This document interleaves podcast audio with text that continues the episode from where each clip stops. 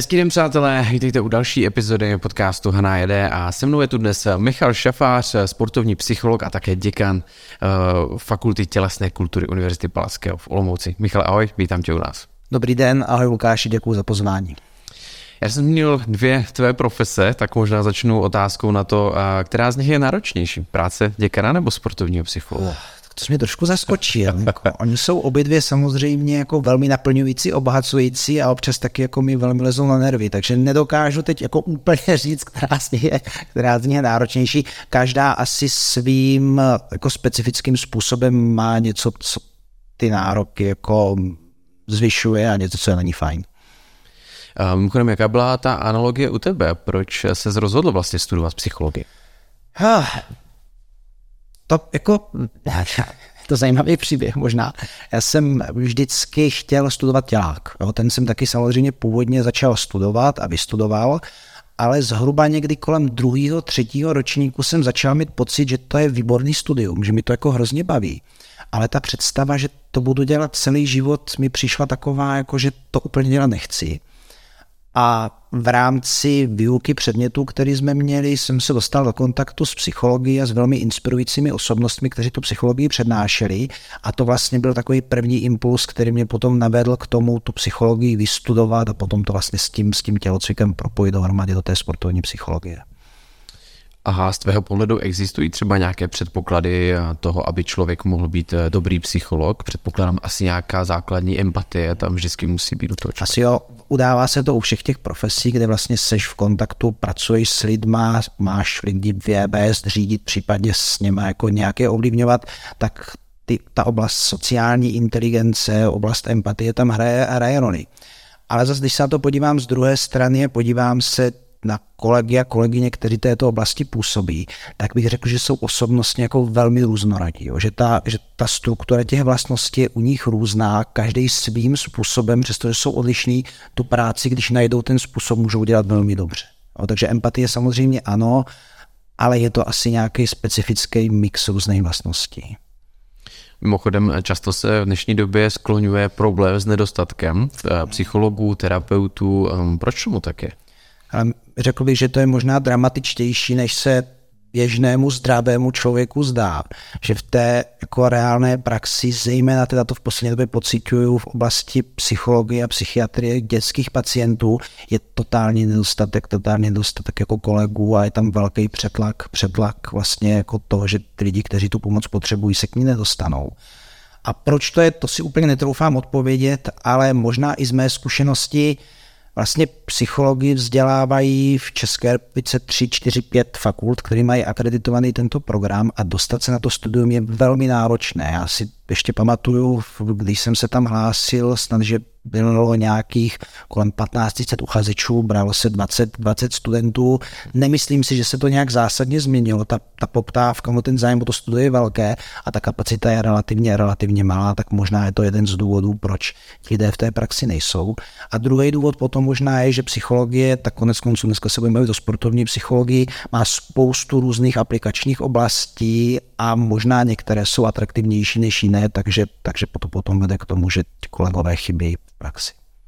Mimochodem napadá mě, já jsem to začal registrovat ten nedostatek eh, v období, kdy tady byla pandemie, v podstatě ty dva roky, tak eh, jaký měl vlastně dopad COVID třeba na to, že lidé začali více využívat nebo měli potřebu zajít si Já to zase samozřejmě můžu vzít ze své zkušenosti z té oblasti sportovní psychologie. Byl to zajímavý vývoj a zejména v začátku, v tom prvním období, kdy, kdy vlastně jsme byli konfrontováni s tím covidem, tak jsem registroval jakoby obrovskou jako poptávku po službách sportovního psychologa.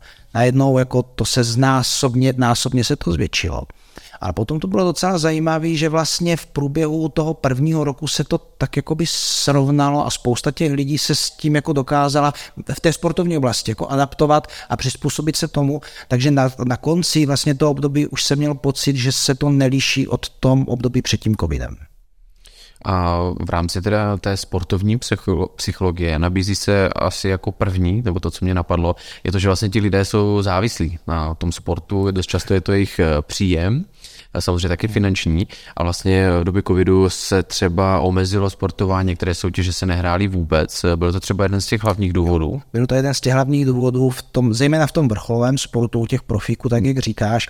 To jsou lidi, kteří jsou zvyklí na jasný, standardní, pravidelný režim a vlastně moc jako neuvažuješ o těch věcech kolem dokola. Takhle to máš jako nalajnovaný, tam máš tréninky, tam máš zápasy, když se na to podíváš trošku nadhledu, tak vlastně ta sezóna za sezónou jdou podle stejného schématu. A najednou a jako ti lidi zažili něco, s čím vůbec neměli zkušenost. Najednou tady ty pravidla, tady to schéma, ta struktura se jim rozpadla. Oni najednou jako nevěděli, co ze sebou. A současně tam bylo pro mnohé z nich to existenční ohrození, to znamená, že i vlastně výpadek toho příjmu a těch těch jistot, které, které měli. Takže to, co sem tam individuálně sportovci zažívají, když se třeba náhle zraní a vypadnou z toho, z toho systému, ale tam většinou jako mají jako jasný důvod, vědí, proč to je a znají nějakou cestu, jak se z toho dostat. Což minimálně v tom prvním půlroce, tři čtvrtě roce té pandemie nikdo nevěděl, jak to bude vypadat, jak to bude pokračovat, jak to skončí. Ta nejistota, která se tam objevila, byla, byla obrovská. A máš pravdu, byl to jeden z těch hlavních důvodů, proč ti lidi se najednou ocitli jako v velké, velké psychické nepohodě, ve velkém stresu. A které sporty třeba převažovaly? Byly to spíše ty individuální anebo ty kolektivní? A takhle si to úplně netroufnu říct. Bylo to samozřejmě typicky pro ty vrcholové sportovce, pro které je to zdroj, zdroj obživy. Jo. To znamená zase tady je to tak, že když se podíváš, jsou to ty sporty vozovká bohatší, je to oblast jako tenisu, je to oblast jako fotbalu, je to oblast toho, toho hokeje, ale když se potom jako podíváme taky jako by třeba triatlonisti nebo atleti, jako bylo, bylo to průřezově všemi těmi sporty. Ta nejistota najednou zavládla v celém tom, celém tom sportovním prostředí. Čili řekněme nějaké tvrzení, to, že COVID vlastně mohl lehce změnit pohled na jo. psychologii, asi by bylo v tomto momentu pravdivé. Čiže řekl bych, že jo, a nevím, jestli na psychologii, ale zdálo se mně, že měnil i jako spoustu v rámci uvažování těch, těch sportovců jako takových, že když jakoby žiješ teď a tady, nepřemýšlíš o té své budoucnosti, protože se mladý, krásný na vrcholu kariéry a před sebou máš jenom jako neustále další sociální jistoty a úspěchy, tak najednou ti lidi si uvědomili, že to tak jako není. A měl jsem, respektive zdálo se mně, že část z nich se s tím jako vyrovnala právě tím, že začal jako uvažovat, jako, že co, co s tím, jako, co se s tím svým životem, protože najednou tady tato cesta může skončit. A spousta lidí začal uvažovat o nějakým dalším vzdělání, o tom, jak se zajistit, co budou dělat po té kariéře, což jsem Samozřejmě jsem tam jsem se s tím setkával u těch sportovců, kteří o tom takto uvažovali, ale tady jsem měl najednou pocit, že to je něco, co tak v tom sportovním prostředí jako hodně, hodně rezonuje, že začínají ti lidi jako uvažovat, že vlastně to, co jsem považoval, že je jasný, nalajnovaný, jistý, vůbec tak být nemusí. Čili eh, začal možná převažovat eh, takový ten názor, že je to nějaký druh self-care, se dnes používá seberozvoj, jo. více než třeba známka toho problému, jak to bývalo vnímáno dřív, že většinou za tebou předpokládám přicházel někdo, kdo potřeboval něco vyřešit a možná ještě v dřívějších dobách na něho bylo třeba pohlíženo skrz prsty, protože a byl prostě zvláštní v tom, jo. že měl nějaký problém. Ale víš co, ty zakázky v té sportovní psychologii se fakt dají rozdělit dvou kategorii. Já to vždycky říkám, sportovci jsou jako běžní, normální lidé, jak kdokoliv jiný, by to tak na první pohled nevypadá. A trpí vlastně stejnými problémy, nejistotami, poruchami jako běžní, běžní lidé. Mimochodem u těch sportovců je to někdy velmi matoucí, protože když se podíváš fyzicky na toho sportovce, tak jako je mladý, zdatný, šikovný, slavný, bohatý. A vůbec ti jako vlastně nepřijde, že by mohl mít tam někde za tou maskou skrytý nějaký problém. To znamená, jako ten, ten kontrast je tam velký a pro spoustu lidí je to jako nepochopitelný a dost často i pro toho psychologa je to jako složitý, protože většinou za tebou klient úplně jako nepřijde a hned jako neotevře ten, ten hlavní problém, který má. My tomu říkáme skrytá zakázka. Přijde jako s něčím, co jako je povrchní. A u těch sportovců právě ty skryté zakázky jsou dost často velmi překvapivé, že za tou maskou toho dokonalého jedince se najednou jako nachází úplně stejný problém jako u kohokoliv jiného, koho, koho jako můžeš najít, najít na ulici. Takže to je ta první oblast těch duševních onemocnění mentálního zdraví. A pak je samozřejmě ta druhá oblast, která tam byla vždycky, a to je ta oblast, tak jak ty říkáš, toho seberozvoje. My tomu říkáme psychologická příprava nebo mentální trénink. To znamená ta práce na tom, jak tu psychiku posunout dál toho jedince, učinit mentálně silnějšího, odolnějšího, schopného podávat ty, ty mimořádné fyzické výkony. A mimochodem říká se, že často právě člověk v momentě, kdy přijde k psychologovi nebo k terapeutovi a myslí si, že třeba žádný problém nemá, tak se potom dřív nebo později některý objeví je to, a najde. Jo, je to tak jako klasicky, že spousta z těch lidí, kteří najednou má pocit, že psychologovi a gorti sportovci, kteří jsou zvyklí spolíhat se sami na sebe, najednou přijdou někam a mají přiznat, že na něco nestačí. Jo. Takže taková ta klasická věta, kterou jsem dost často slychával, říká, já nemám žádný problém. Jo. Říká, ty máš spoustu problémů, jako všichni ostatní. Ano, je to tak, jo. Ale zase to teda není tak, aspoň já tak nepracuju, že bych eh, měl jako potřebu ty problémy jako někde jako z hloubky vyšťárávat a vyhledávat, protože tak, jak říkáš, každý ty problémy nějak máme, ale nějak jsme na ten život adaptovaní a nějak s nimi žijeme. A konec konců mít v sobě nějakou míru nejistoty a něčeho neuspořádaného pro tu kvalitu života nemusí být úplně jako špatně. Jo. Znám lidi, sportovce, kteří jako trochu působí jako roboti i v, té, i v té mentální stránce a připadá mi, že to není do toho, z toho dlouhodobého hlediska do toho sportovního osobního života jako úplně, úplně jako ideální. Kdo je třeba takový sportovec?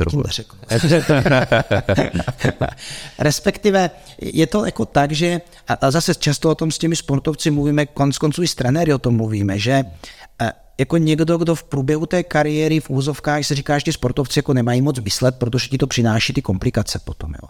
Tak u těch sportovců, kteří tak jako působí jakoby velmi jednoduše a nekomplikovaně a prochází tou kariérou, takže v tom dětském věku dospívání, rané dospělosti vlastně nemají jako žádný problémy, všechno jim jde úplně jako hladce.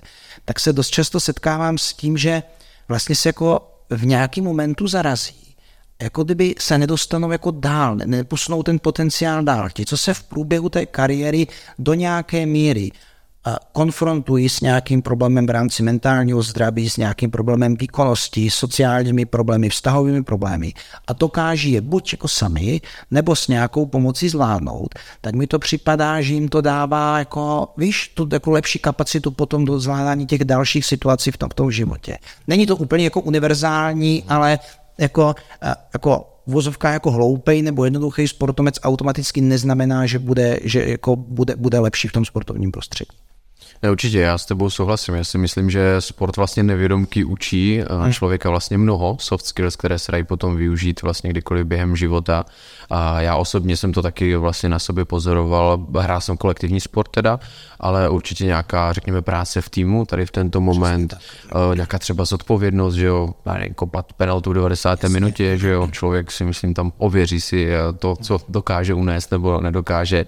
A když je třeba kapitán zodpovědnost za ten tým, že jo, nějaké lídrovské schopnosti, eh, komunikace s ostatními, nebo to, jak si třeba ten tým dokáže srovnat nějaké třeba problémové jedince a tak dále, komunikace. Já si myslím, že tam je jako plno věcí, které se potom dají zrcadlit v podstatě ať už do práce, do školy, do vztahu partnerských rodiny, kdekoliv. Přesně tak. Jo. Jenom je potřeba zase říct, že to není úplně automatický, že ten sport ti dává jako tu možnost a je tam ten potenciál a velmi záleží na těch lidech, jak ho, jak ho využijí.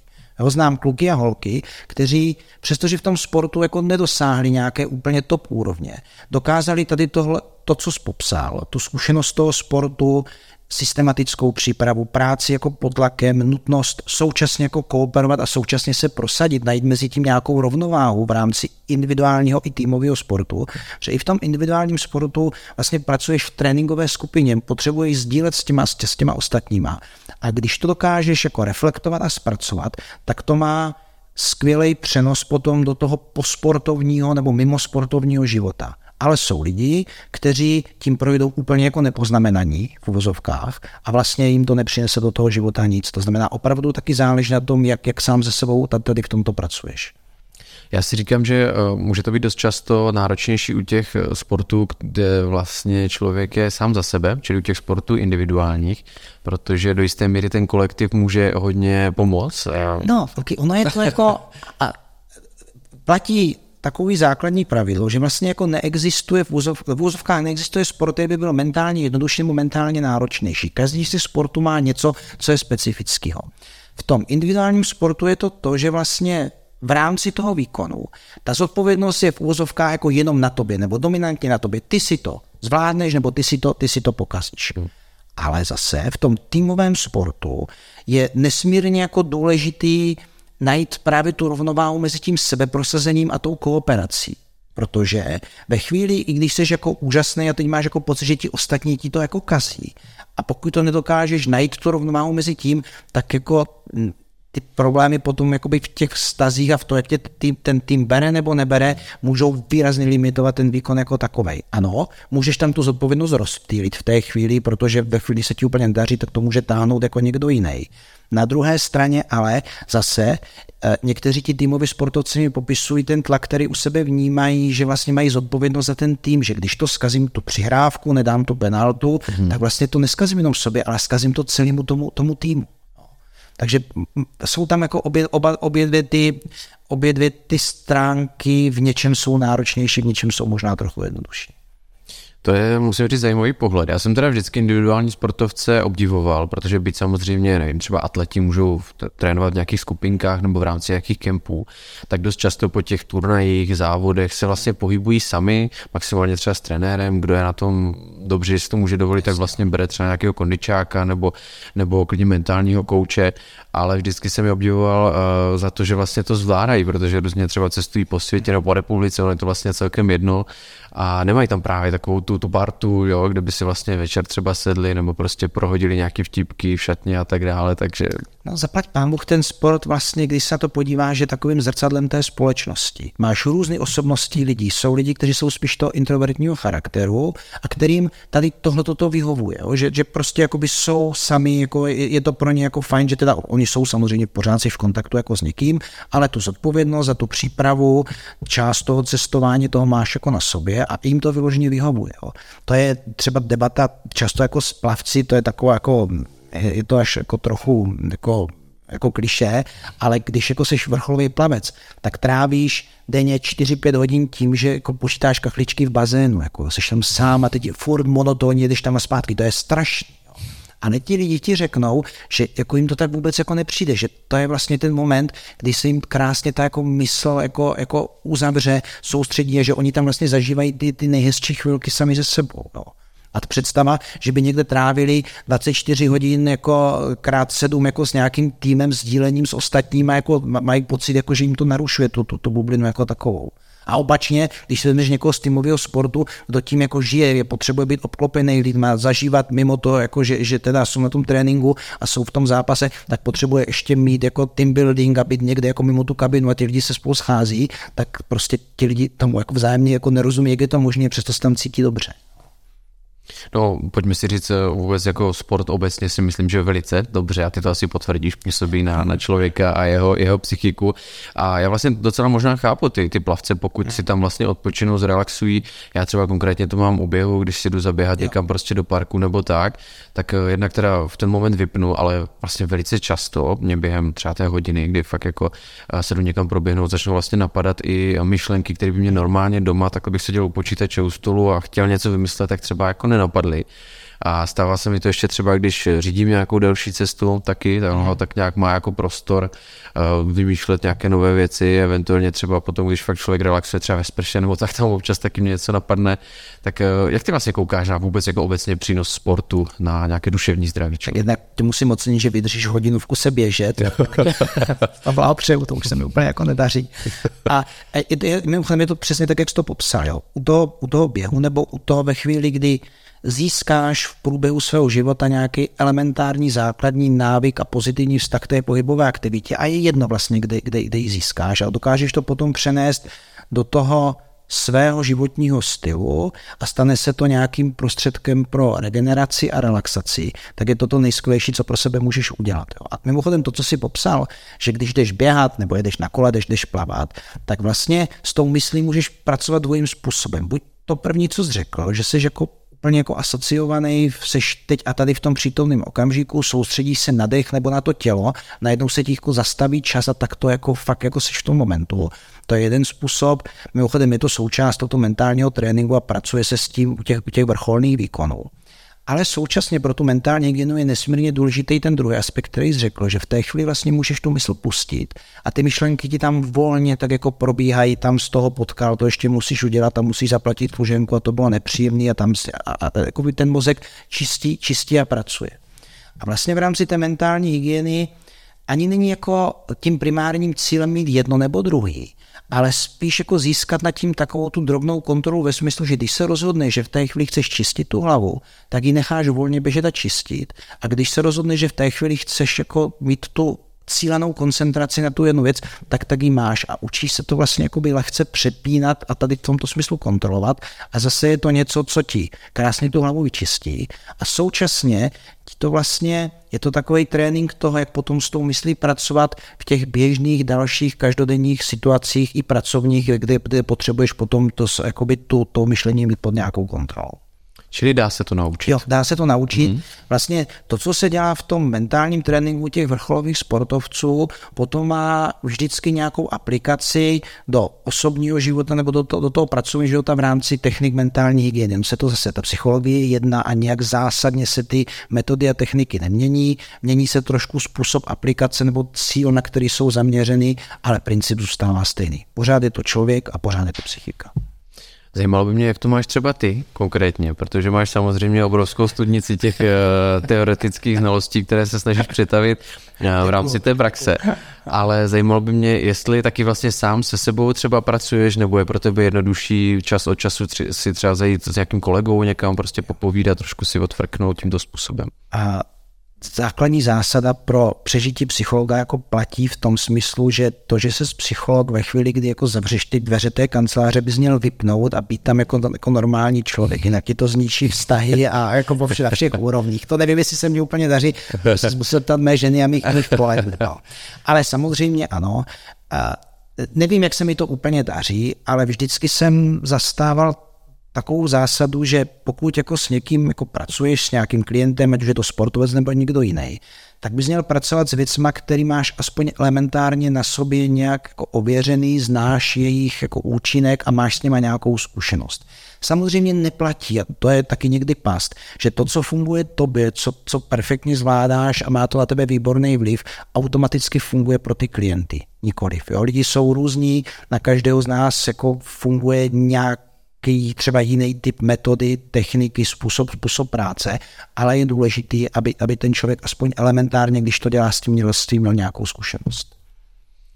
Já teda, a teď mě klidně oprav, skákej mi do toho. Uh, žiju v tom, nebo domnívám se, že teda pokud máš toho nového klienta, tak si musíš asi nějakým způsobem oťukat právě, co třeba na něho konkrétně by mohlo nějakým způsobem fungovat. Pak podle toho předpokládám, uh, zvolíš tedy tu metodu, momentě, kdy identifikuješ nějaký problém a pak s ním teda teprve můžeš eh, na tom pracovat, na tom zlepšení a až vlastně tak nějak jako navnímáš, vlastně pochopíš a tak. Já ty říkám, a říkám to opakovaně, že jsem trošku vyhořelý psycholog, že nedělám takovou tu standardní diagnostiku, že když za mnou přijde klient, že by mu předkládal jako nějaké testy. Jo. Ono to má svoje limity vždycky v tom sportovním prostředí speciálně, ale samozřejmě ta taková ta diagnostická část ve smyslu, že tím člověkem jako mluvíš, optimálně ho vidíš v rámci tréninkového procesu i v rámci té soutěže jako takové.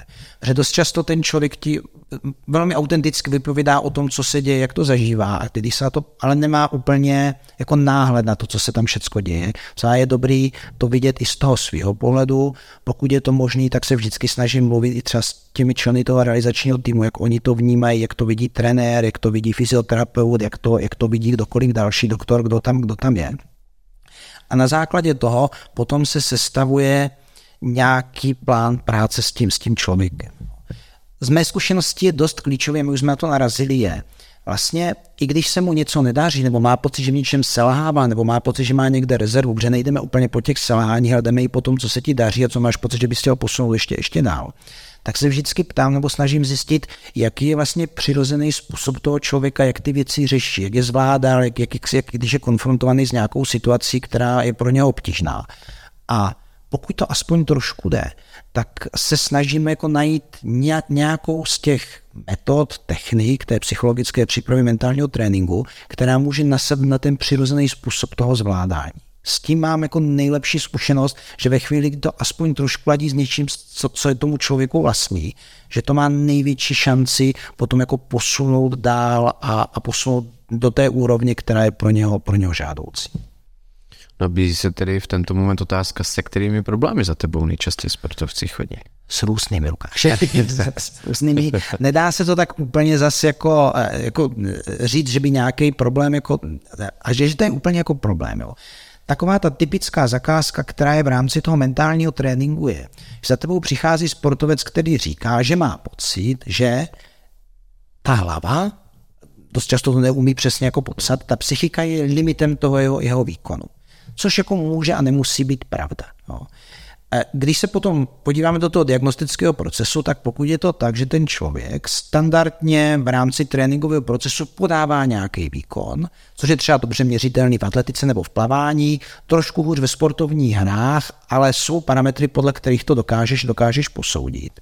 A potom, když přijde do situace soutěže, zápasu, nedej bože důležitého nějakého zápasu, nedej bože v zápase nějaký důležitý klíčový moment, tak prostě má pocit, anebo je to potom objektivně potvrzeno, že ta jeho výkonnost prostě jde dolů a je nižší než ta standardní výkonnost v tom tréninku, tak tam potom můžeme usuzovat, že skutečně ten, ta limita je někde v té, té, té mentální oblasti.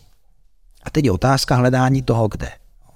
A zase, moje zkušenost je taková, já už jsem to naznačil, že dost často se nesnažíme jít jakoby úplně potom jako primárně, že má pocit, že mu jako selhává pozornost, jo? že prostě v nějakých momentech klíčových, když to vezmeme na fotbalu, zápasu, najednou jako špatně přes začne vnímat svoje spoluhráče nebo protihráče a teďka si přihrávky nebo špatně, špatně střílí, tak tam se dá říct ano, jako najednou on to popisuje tak, že mu nefunguje ta pozornost, ale ta cesta k tomu zlepšení té výkonnosti může vést jako přes to, co jsme říkali, že hledáme to, co mu funguje.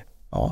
Že mu někde jakoby funguje mu třeba, já nevím, kontrola myšlenek, že tak jako přemýšlí o tom a snaží se myslet jakoby pozitivně, nebo snažíme se jakoby nějak pracovat s dechovými cvičeními. A nemusí žít primárně jakoby po tom, co je příčinou toho problému. Ale protože v té psychice jsou ty věci vzájemně provázané, tak když se ti podaří najít něco, co s tím ten člověk jako dokáže dobře zacházet, co mu funguje a posunout, vytrénovat, zlepšit tady tu charakteristiku, tak když to všechno jako je dobře nastaveno, tak ve chvíli, kdy zlepšíš jeden parametr v té psychice, tak oni se s ním potom vytáhnou i ty, i ty ostatní. A podobně jako v jiných věcech je tady u tohohle toho jako dobré jít přes to, co ti funguje. Protože když začneš jako primárně trénovat to, co ti nefunguje, tak tam s velkou pravděpodobností je nějaká jako limita, přes kterou se ten člověk dostává a jako není to pro něho jednoduchý. Selhává, selhává, selhává. To znamená, je to pro něho jako frustrující.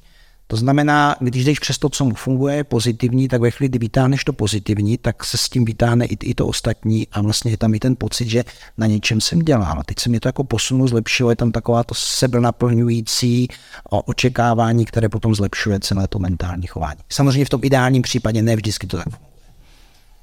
A jak jsou na tom třeba, já bych to nazval jako nějaké externí vlivy, čili třeba problémy, já nevím, penězi, doma, v partnerském vztahu, s kamarády, alkohol třeba. Jo.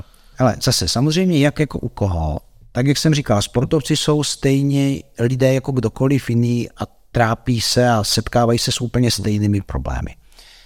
A velmi záleží na tom zase, jak mají nastavený ten, ten, ten mentální setting a konec konců v jakém sociálním prostředí se nacházejí. Jsou tací, kteří ve chvíli, kdy jim to úplně dobře nefunguje v tom jejich osobním sociálním prostoru, tak se to velmi negativně přenáší do té, do té sportovní oblasti a tam je i pro sportovního psychologa potom smysluplné, žádoucí pracovat tady s touto oblastí. Jenom samozřejmě vsuvka, i tady je nějaká hranice kompetence. Sportovní psycholog, který potom vstupuje mimo tu oblast té, té, té sportovní, tak by měl mít minimálně nějaký psychoterapeutický výcvik nebo další vzdělání, protože tam už je prostě konfrontován s jiným typem jako problému než u té, u té sportovní oblasti. Pak jsou ale sportovci, kteří ve chvíli, kdy eh, jim to ne úplně jako dobře funguje v těch oblastech kolem dokola, tak prostě to nemá na ten jejich sportovní výkon žádný jako zásadní vliv. Samozřejmě jsou dokonce i paradoxy. Jo. Setkal jsem se a možná vlastně se s tím setkal třeba mediálně taky, že se stane sportovci nějaký jako zásadní, velmi negativní moment v životě, zemře mu někdo blízký, stane se cokoliv takového. On najednou v tom období na tom hřišti nebo na té, na té trati podá úplně nejlepší výkon ve svém životě.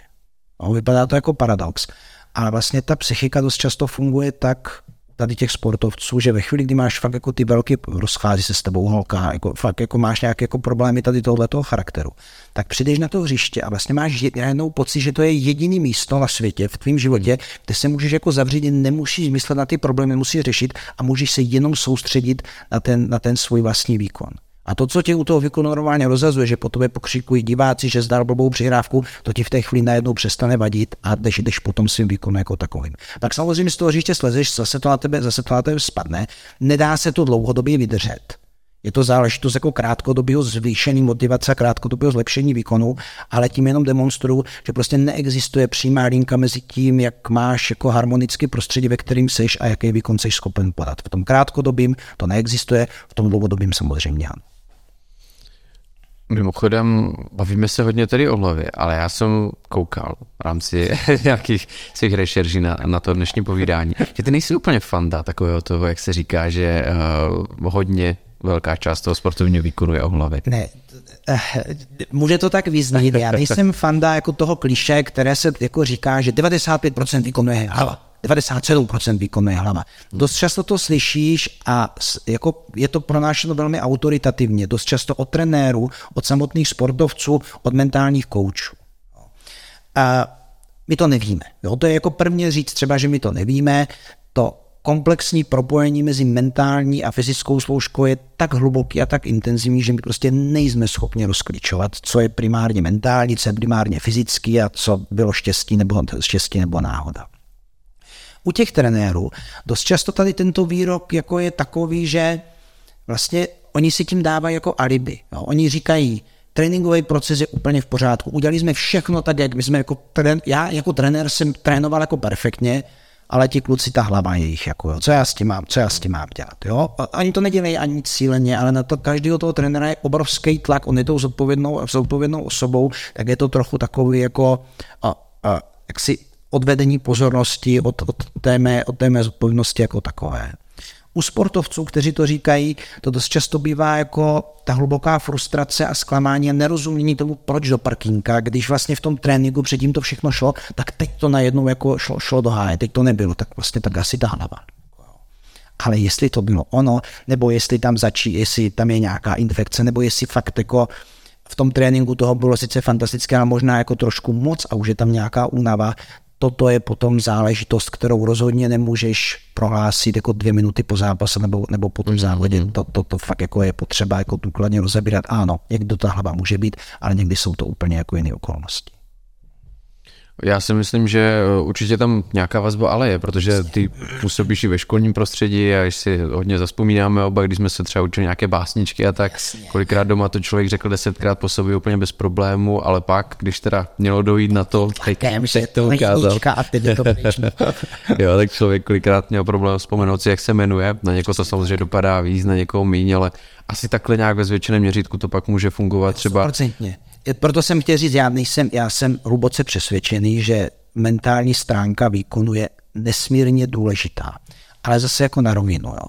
Když uh, budeš mentální gigant, jako fantasticky mentálně připravený, postavíš se na kurt a postavíš se proti 150, 300, 300 hráči, uh, hráči uh, žebříčku jako tenisovému, tak tě smede jako z toho kurtu, protože prostě ty nemáš ten, ten, ten základ, to znamená tu, tu fyzickou úroveň a nemáš tu úroveň těch dovedností. Bez toho ti hlava jako nepomůže. Vždycky je to komplex tady těchto věcí.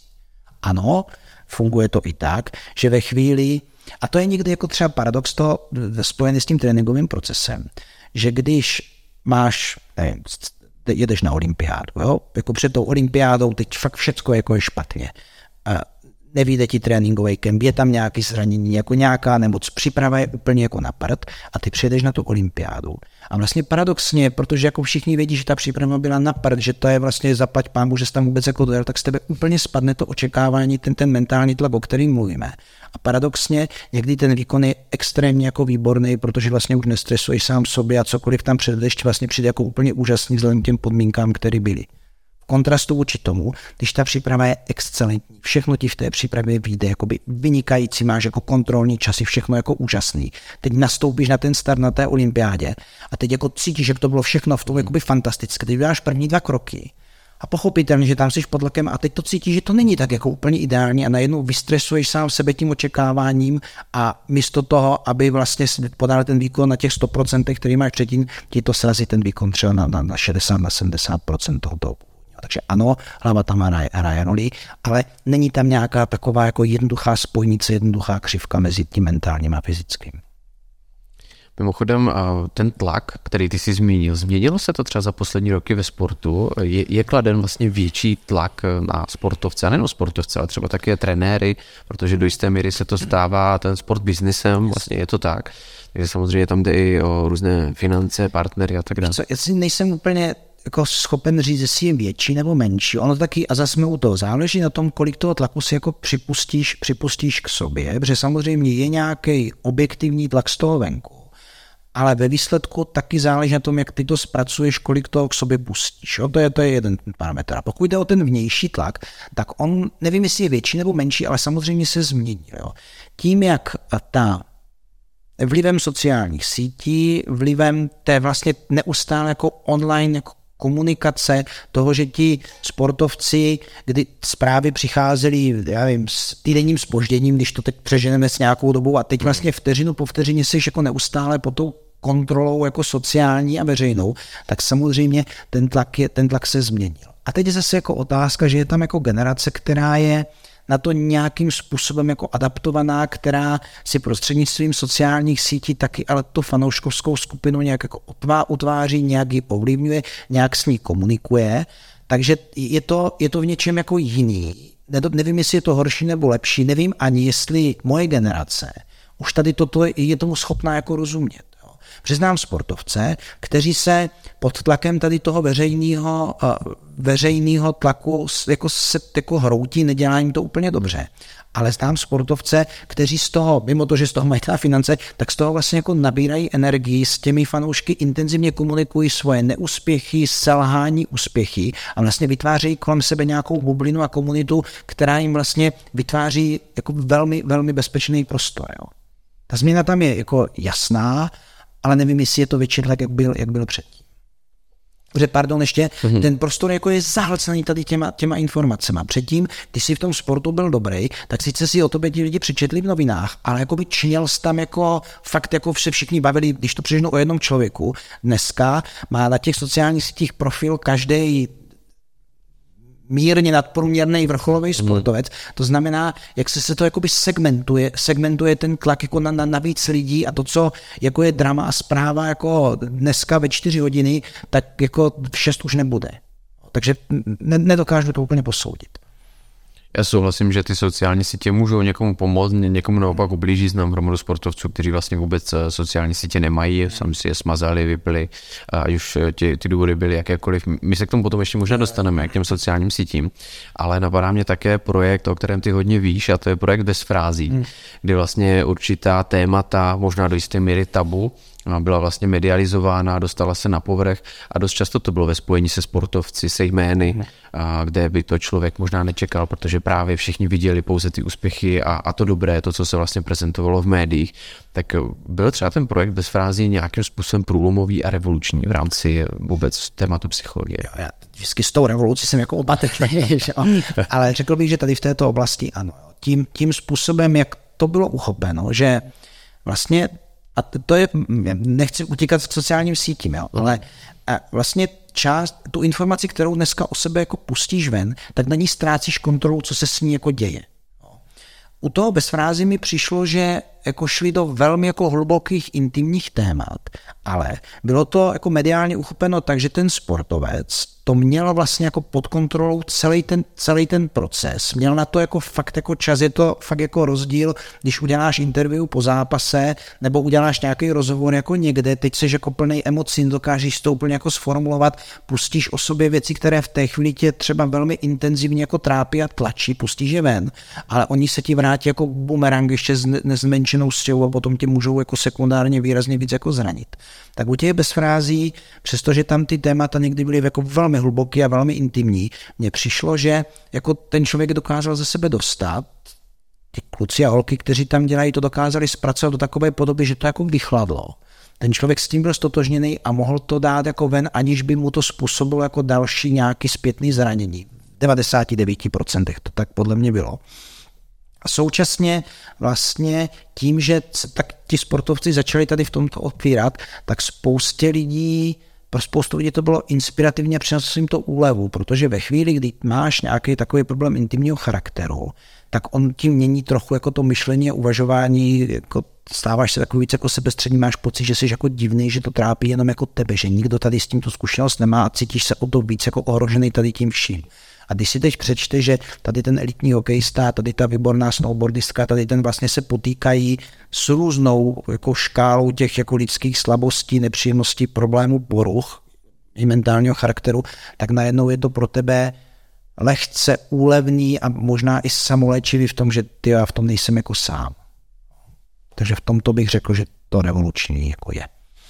A já osobně mám také pocit, že vlastně lidé se dost často bojí eh, reakce okolí v rámci těch problémů.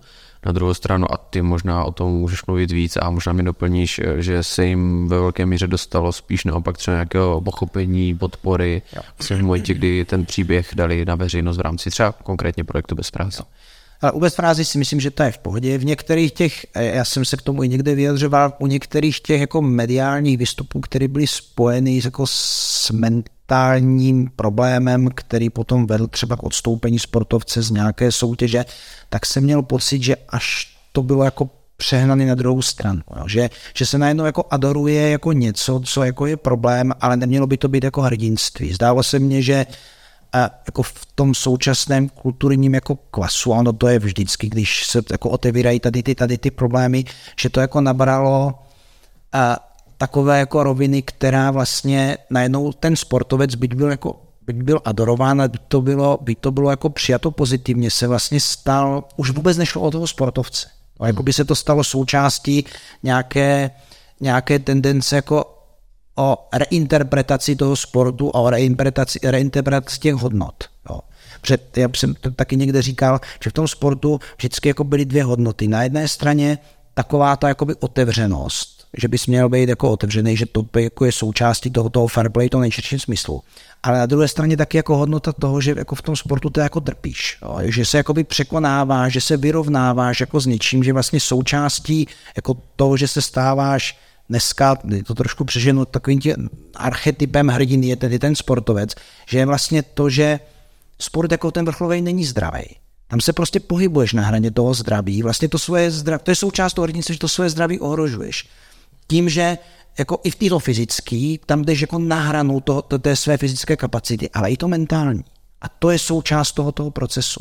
Takže na druhé straně jako dělat hrdinu jako z někoho, kdo v té chvíli ho to překoná, tady ten problém, to, to mi nepřipadá úplně jako, úplně jako, že to pro ten sport je ta, ta nejlepší cesta.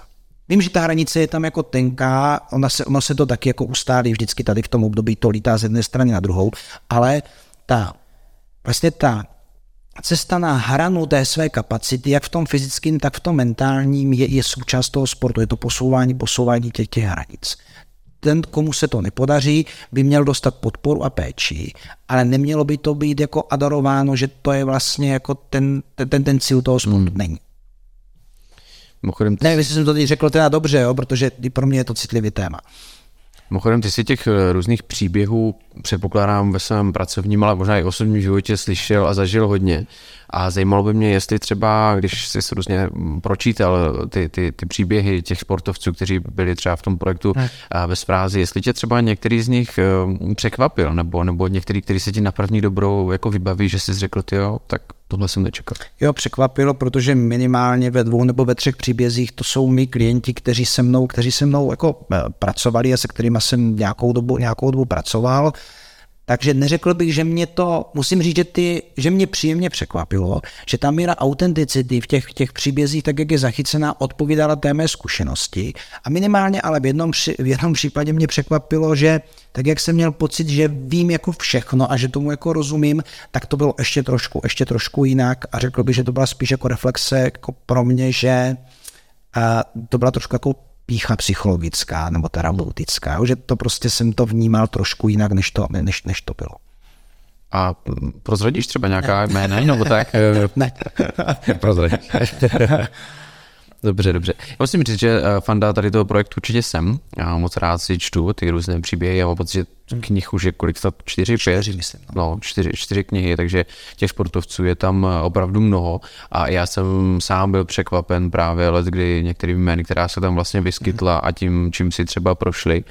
A myslím si, že je hrozně jako záslužný tady tento projekt a ta činnost, kterou a, vlastně tým bez frází dělá, protože si myslím, že je fajn ukázat právě i tu druhou stránku, nejenom ten lesk a tu, tu slávu a možná ty peníze a to uznání, ale i to, co se dost často za těmi sportovci skrývá, protože tak, jak jsi zmínil už několikrát během toho dnešního povídání, jsou to pořád jenom lidi a mají úplně stejný problém jako vlastně kdokoliv z našich diváků nebo posluchačů. Je to tak. Tak, eh, já se ještě zeptám, ehm, co se týká těch sportů. Ty jsi nastínil během toho eh, covidu, že to bylo tak i tak. Eh, přesto zeptám se, spolupracuješ třeba výhradně s některými sporty více, s některými méně, nebo vlastně pochlup se s kým ty spolupracuješ teď aktuálně.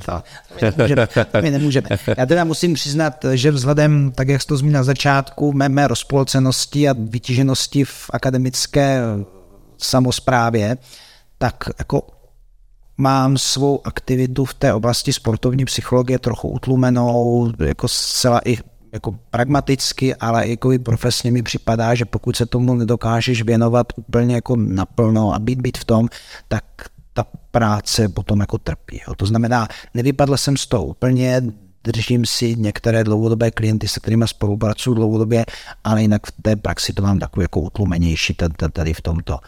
A jinak pokud jde o průřez těch sportů, a Víš, ono je to taky částečně dáno, dáno tím, že jsou sporty, které jsou jako bohatší a sporty, které jsou jako chudší a není to o tom, že by ten sportovní psycholog byl teda tak drahý, jo, ale je to o tom, že v těch chudších sportech se sakramensky jako uvažuješ uh, o těch prioritách, do čeho teda jako investuješ v rámci té přípravy a v těch bohatších sportech přece jenom to jako máš ten, ten prostor tady v tomto smyslu jako komfortnější, takže jako typicky ti klienti byli někde jako z oblasti jako tenisu, potom z těch týmových sportů, jako je, jako je fotbal, jako, jako je hokej, ale dlouhodobě jsem spolupracoval třeba jako s házenou, s házenkářskou reprezentací, s plaveckou reprezentací a posy jako s individuálními sportovci, třeba z cyklistiky nebo, nebo z triatlonu, z atletiky. Eh, já se teďka po očku dívám, že máme za sebou cirka nějakých 40 eh, jsme se zmínili, rozmluvili, že 47 eh, minut. Já bych, my určitě v našem povídání budeme pokračovat, ale možná v tento moment bych pozval naše diváky a posluchače, aby vlastně pokračování našeho rozhovoru zhlédli na platformě Hero Hero, takže pokud si chcete poslechnout zbytek našeho povídání s Michalem. Ty pikantnosti, co jsem si měl nechat. na potom.